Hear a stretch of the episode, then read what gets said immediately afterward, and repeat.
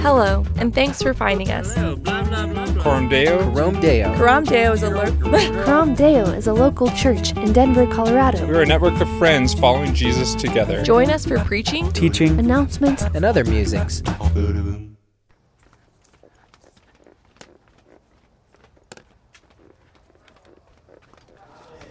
Hey guys!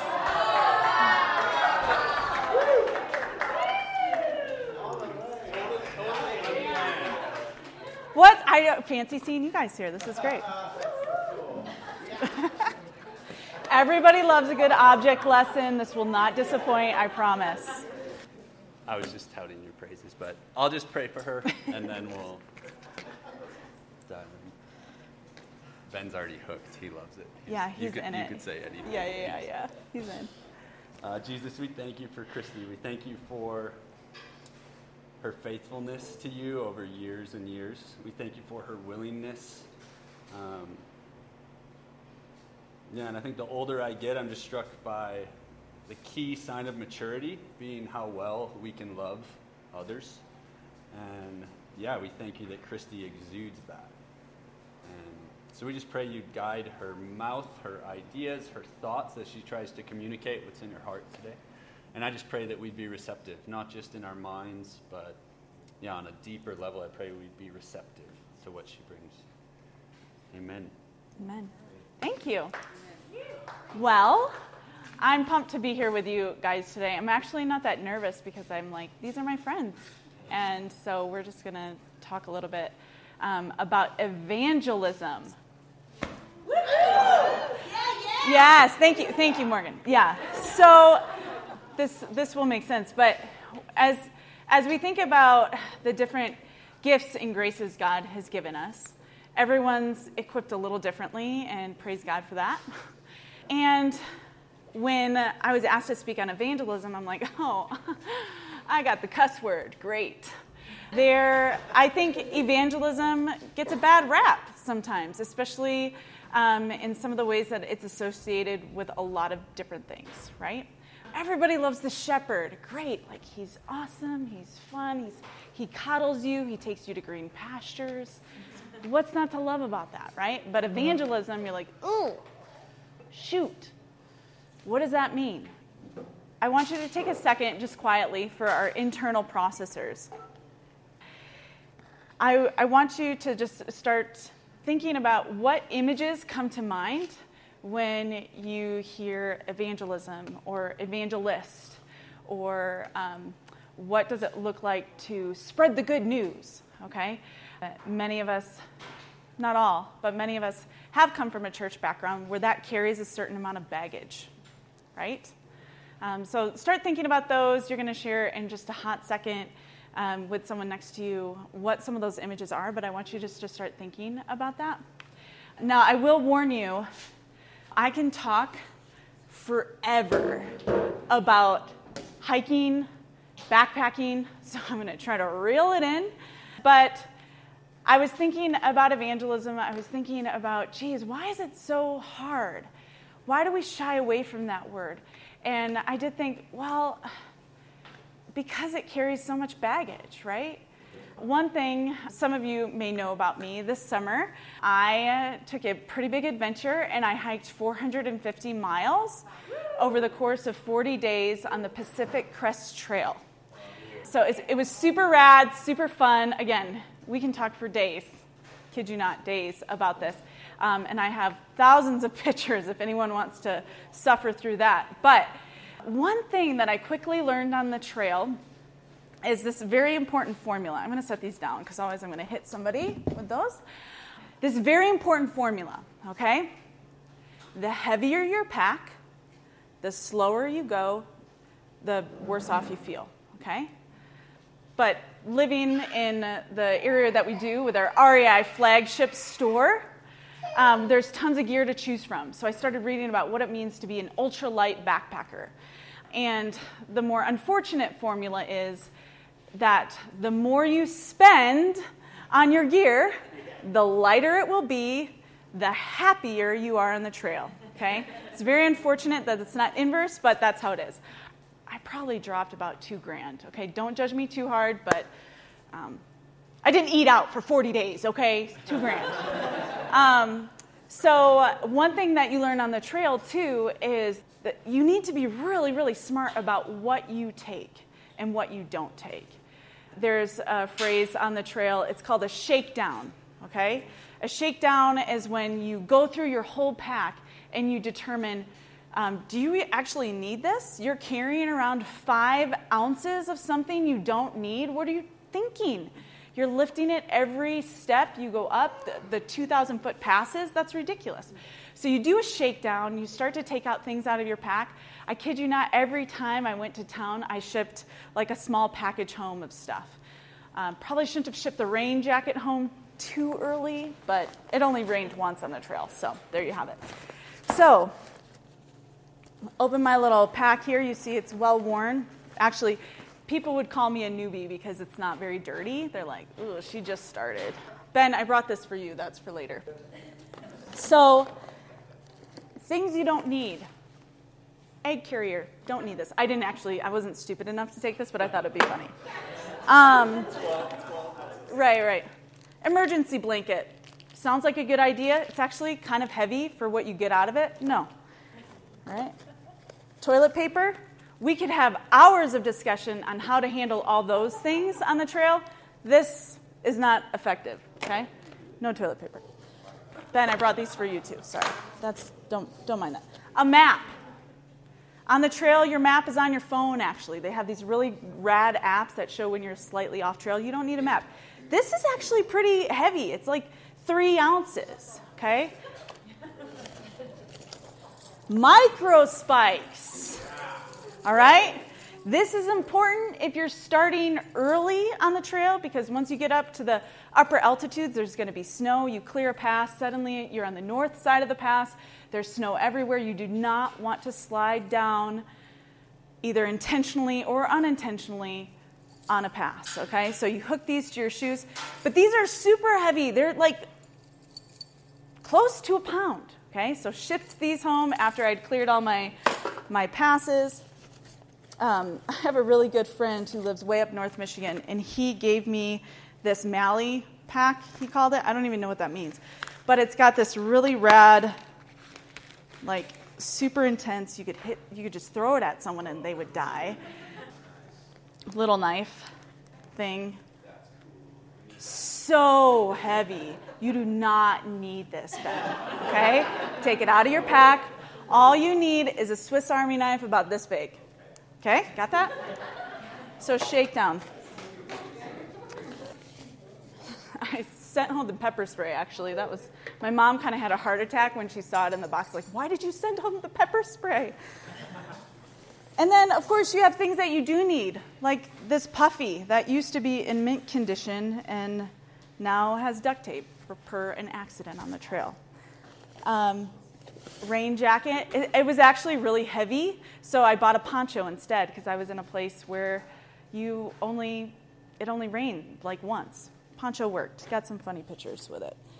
Um, I won't go through the whole pack. You guys get the idea, right?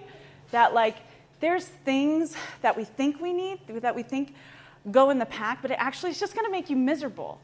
And the heavier your pack, the less likely you are to persist and make it the 2,600 miles that the whole trail is, or 450, the little piece that I did, right? So um, I want you to take a second to think about like what things in this pack called evangelism, okay? What things are we carrying? I think sometimes we hear like, well, I can't evangelize. I can't share the good news because I, I don't actually own any tracts. How am I going to do that?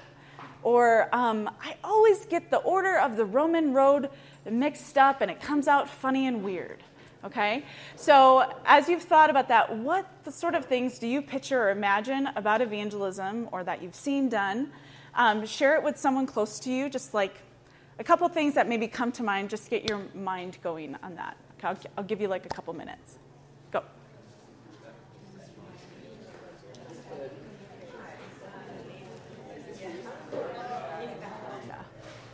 All right, I want to hear what you guys thought. What are, what are some of the images or things that came to mind when you were thinking about evangelism? This is participatory, guys. What what were some of the things that you talked about? Images that came to mind, either negative or positive. What? Yes, go for it, Harvey. Yep. Yeah. I think uh, probably a major theme was like either you're being pressured to do it, or uh, there's someone like Billy Graham who's really great, and they're like, oh, I can't do that. Like, that- I don't, I don't know the right words, or I'm not good enough to do something like that. Right. Yeah. So feeling this pressure to say the right thing, or to to press into something, or pressurize someone, or Billy Graham, who's like an amazing speaker and speaks to thousands. Yeah. What else? Yeah. Um, I feel like most people are really hurt by the church, and Yeah. I'm, I carry that carried with me everywhere. So I'm very sensitive to what I have to say about spiritual things to non-believers. Because Yeah don't want to push any buttons from people pleasers. Yeah.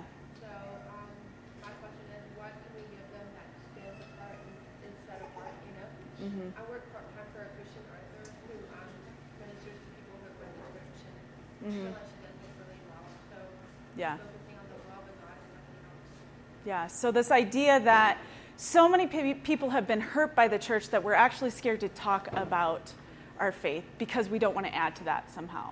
Yeah. Anything else? What else? Yeah. like uh, I think it, for me it's a steamrolling or like a strong arming conversation where you're like driving the conversation to where you want to go. You're not actually going back and forth with the person. Right. That was always my experience. Yeah, so this controlling where one person in the conversation knows where they want it to go, so then they kind of steer it that way and kind of plow over somebody. Yeah. Yeah. Yeah. Go ahead, Mimi. Oh, I was just gonna say this agenda. Yes. There's always this agenda that wrong and disingenuous. Yeah, so someone's kind of, they have already in their head what they want to say, so they're pushing it, um, and it feels like inauthentic. Yeah. That's good. I mean, that's, that's fine. Yeah, yeah, yeah. Yeah. Yeah. Yeah. So in addition, there's also with evangelism sometimes tied to a cultural conformity. So Yeah. if you are going to be a Christian, you have to conform to this cultural aspect or dynamic, or you're not going to kind of blend in rather than like presenting the gospel in a way that the culture would receive it. They get to retain it. You know? like, Yeah. There's a lot of like not great things about evangelism. Uh, Right. To doing evangelism to people with different cultures. Yeah, so there's this idea that in order for you to receive the good news, you also need to look a certain way, right? So there's uh, a pressing of culture, but it can also be like the moral police, too. Like, in order for you to hear or receive the good news, you need to look and act a certain way. Um, and so I think even sometimes for evangelists, kind of you almost feel like you have to be the moral police, that you have to also be responsible for convicting, right? Thank you, guys, for sharing. I, I, I wouldn't recommend Googling it. It's probably not helpful, but I did. A person who seeks to convert others to the Christian faith, especially by public preaching. Um, the American televangelist. The primary job of an evangelist is to spread the gospel message, also known as the evangel.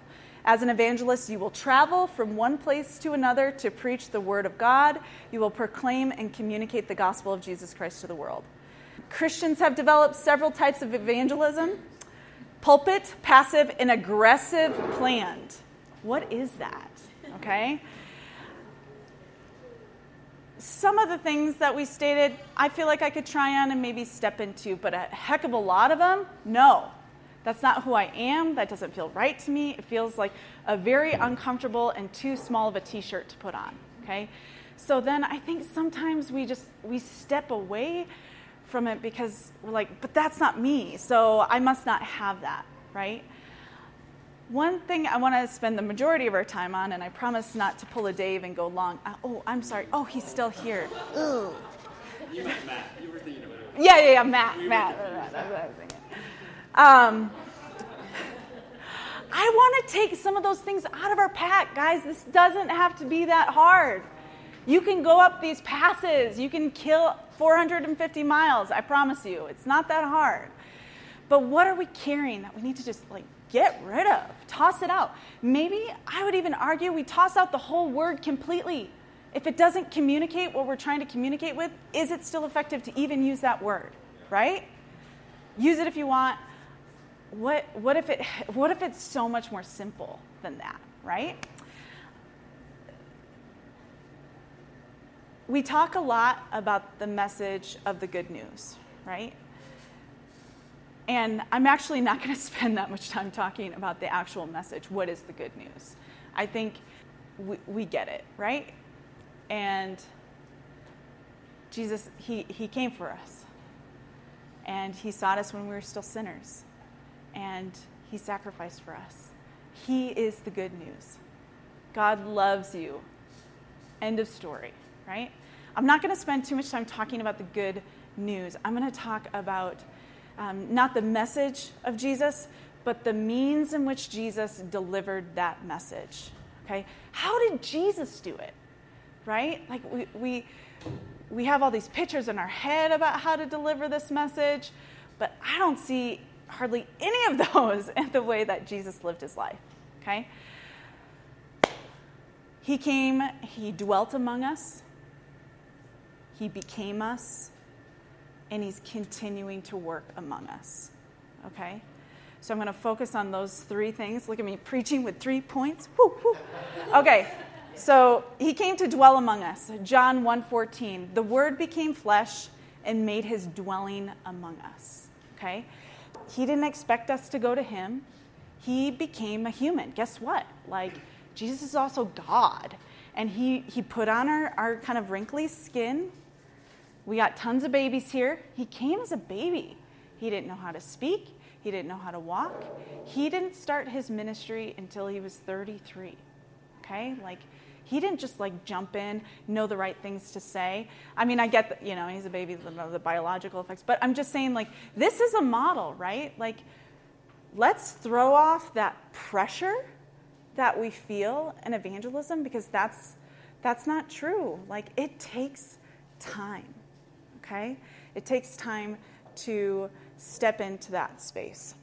Um, one of my um, one of my heroes, I went to um, Fuller Seminary out in California, really rad place.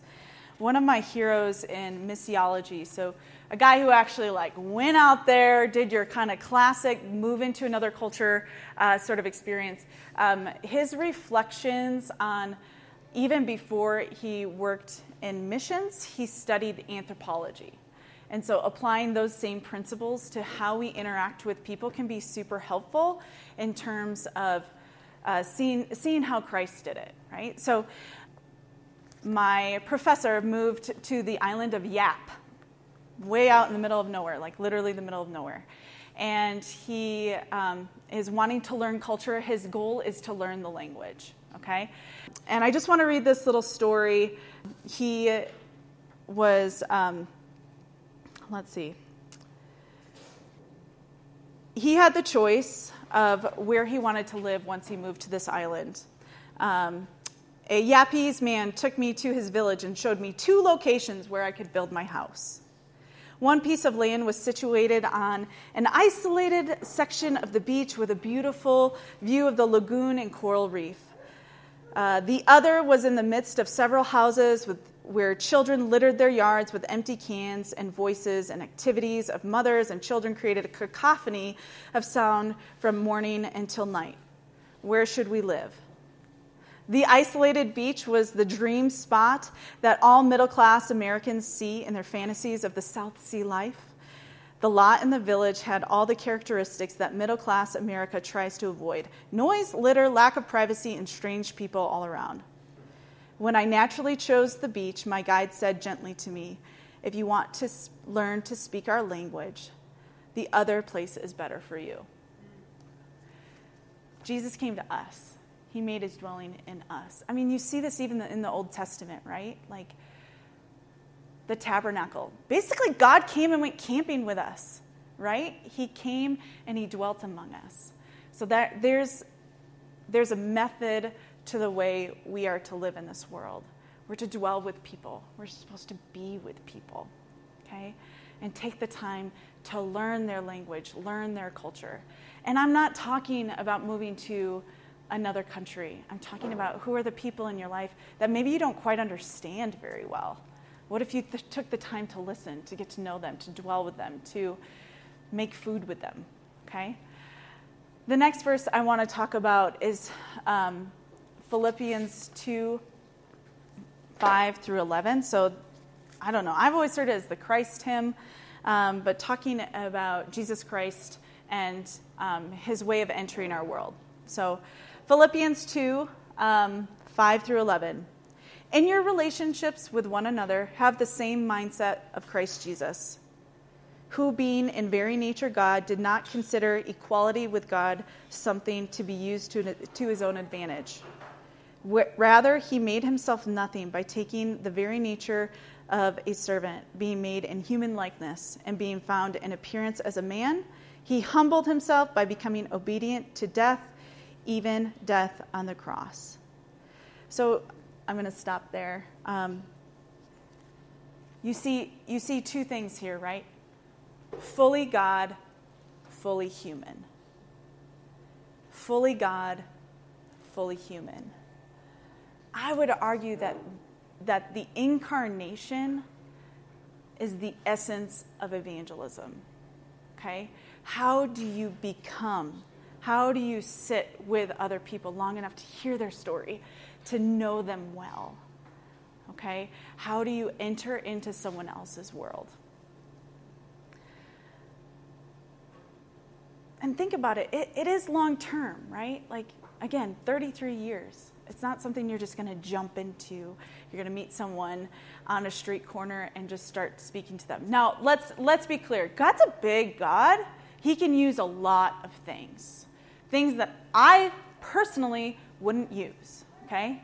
Like tracts, passing out street corner preachers. Not my jam. I wouldn't use them, but God does sometimes, okay? But I'm not saying that that has to be you, right? Jesus came to us, He dwelt among us, he became us, He spoke our language, um, and God is still working. Okay? Are you guys tracking with me? I feel like I'm getting some glare. Okay, cool. Cool, cool, cool. Paul actually does a pretty phenomenal job of this, actually.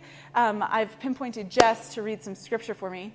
Um, Acts 17 22 to 23. So Paul's in Athens. He's walking around. I think it literally says he like walks around the city, like observing things, trying to figure things out. He's teaching, but he's also listening, asking some questions. And people come to him in this passage, people come to him and are like, dude, what are you talking about? Tell us more. And so they came to him, they asked him a question. Jess, fire away.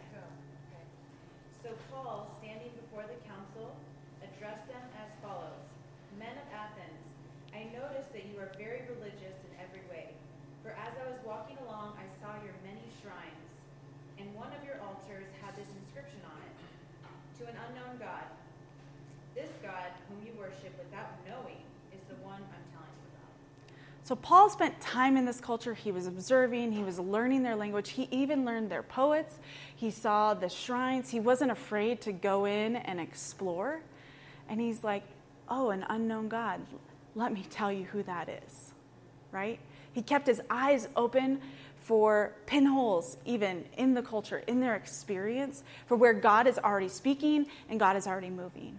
Right? So I I firmly believe that God is in a, a million things, right? So, how do we, as followers of Christ, again, dwell with people, learn their language, speak their culture, and see where those areas are where God's already at work to be able to speak into that? Okay? I'm going to wrap us up with a little story, okay? I, I, and by, by little, I'll probably talk way too long just preface. I moved to Colorado in 2011, and I knew I needed to find a part time job.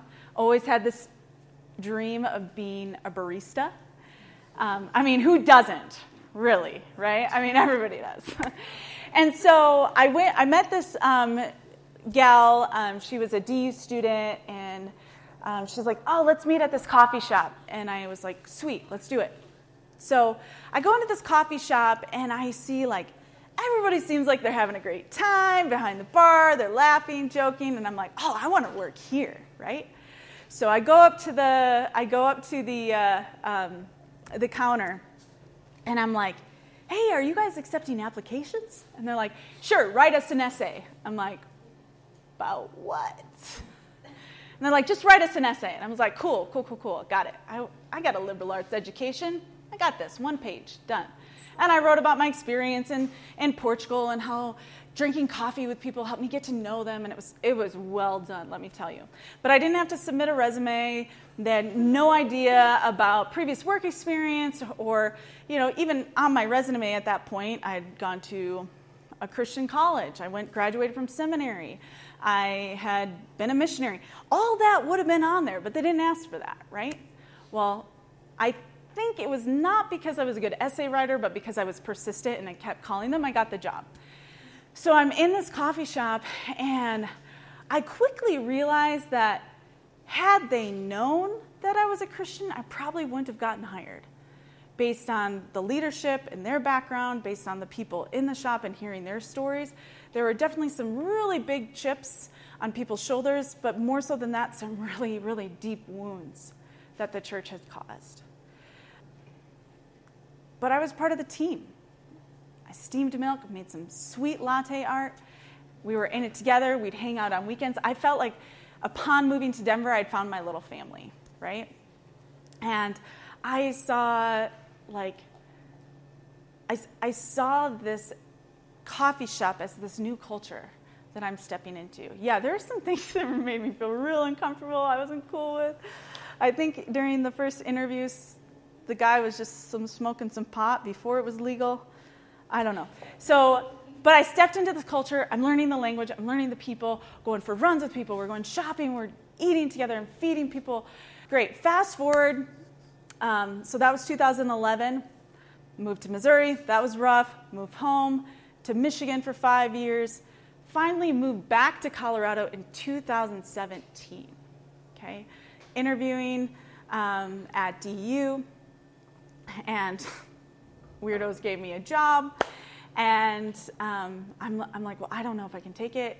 I get a call. Um, I had stayed overnight at my um, friend's house who I worked with in the coffee shop. She's like, yeah, spend the night with me. I had come back to Colorado a few times and like met up with my coffee shop folks. Anyway, she's like, oh, you should talk to so and so. He's living in an apartment complex super close to DU. I get an apartment. I get an apartment in the same complex as a guy that I worked at this coffee shop with years ago, right? And everyone comes to hang out with him. So all my coffee shop peeps are coming to hang out with him, right? And I, I realized, like, oh, maybe there's something bigger here going on.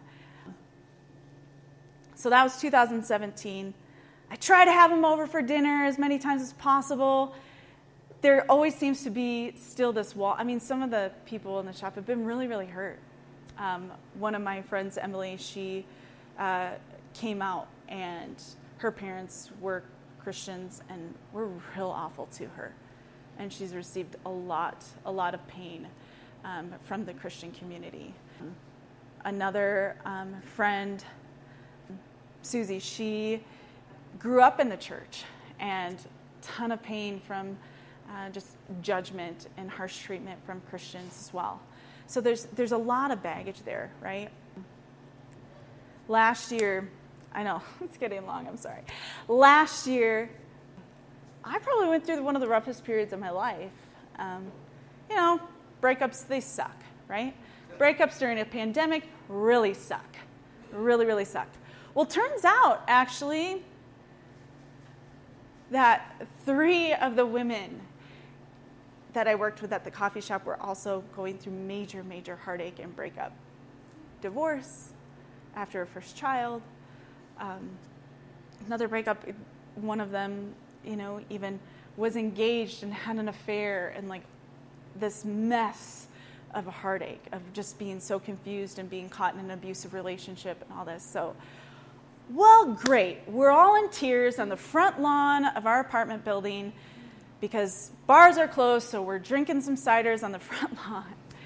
And um, I, some of you know I love to watercolor, and um, I was like, well, guys, maybe, maybe we should make some art.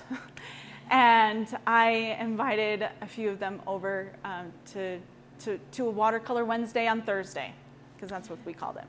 Watercolor Wednesday, you know, the alliteration, but it didn't actually, anyways, it doesn't matter. So after years and years of trying to create consistent, like, come over to my house, let's do life together, it wasn't until a moment of like complete brokenness, of like really being in their world in a way that wasn't fun, that that vulnerability allowed a language, a common language to speak, to share the good news. And yeah, I didn't walk through the Roman road with them, but I made food for them every single night that we got together. We would cry together, we would listen, create space for one another to be together. Throughout that summer, um, we spent so much time together that one of my friends in that group, who was really, really going through it, she's like, You know what, guys? I want to have a burn party. What the hell is a burn party? That sounds a little scary to me. um, and I honestly, I prayed about like, do I go to this thing? Do I not? I know there's some new age stuff. There might be some Wicca stuff in there. I prayed and prayed. I'm like, nope, I'm going. And I'm going to ask God to protect me and to give me guidance. And knowing that they had been there for me so many times, I wasn't going to miss this opportunity, right? So I just had to laugh afterwards because as everyone's dramatically writing out all the things that they want to release and then burning it and throwing it in a bowl, I'm not just releasing things into thin air, right? Like, I get a chance to pray to a God that I know hears me and just share my heart with Him in front of them. And I think what's beautiful about that is that's the pinhole, right? Like, here's an opportunity to share the good news in a super weird space without an agenda that feels completely natural and authentic. I've known these women for nine years. Okay? It takes time. It takes time to love people well, to know their stories well enough, and to just wait for God to move. This isn't on our shoulders. We're carrying way too heavy of a pack. I'd argue we don't have to carry anything at all. We just keep our eyes open and love people well and see where God moves, right? I also think an important piece of that is food. It's hard to divorce evangelism from food. Make food for people. You make friends that way. That's been my strategy for years. Um, but it's a simple way to love people without words, to just be present with them.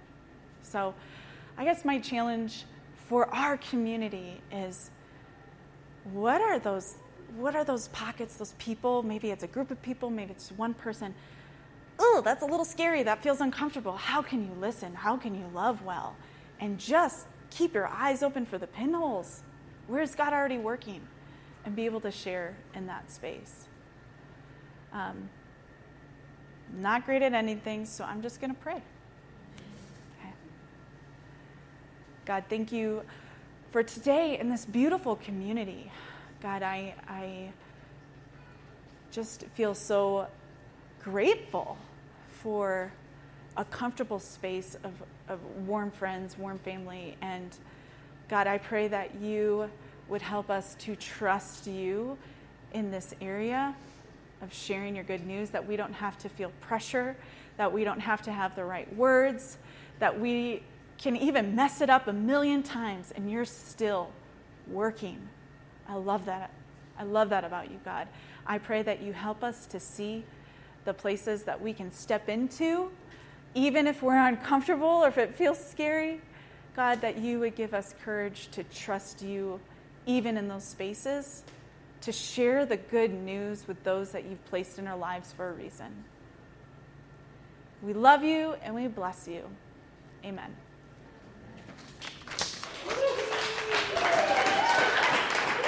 I'll clean that up later.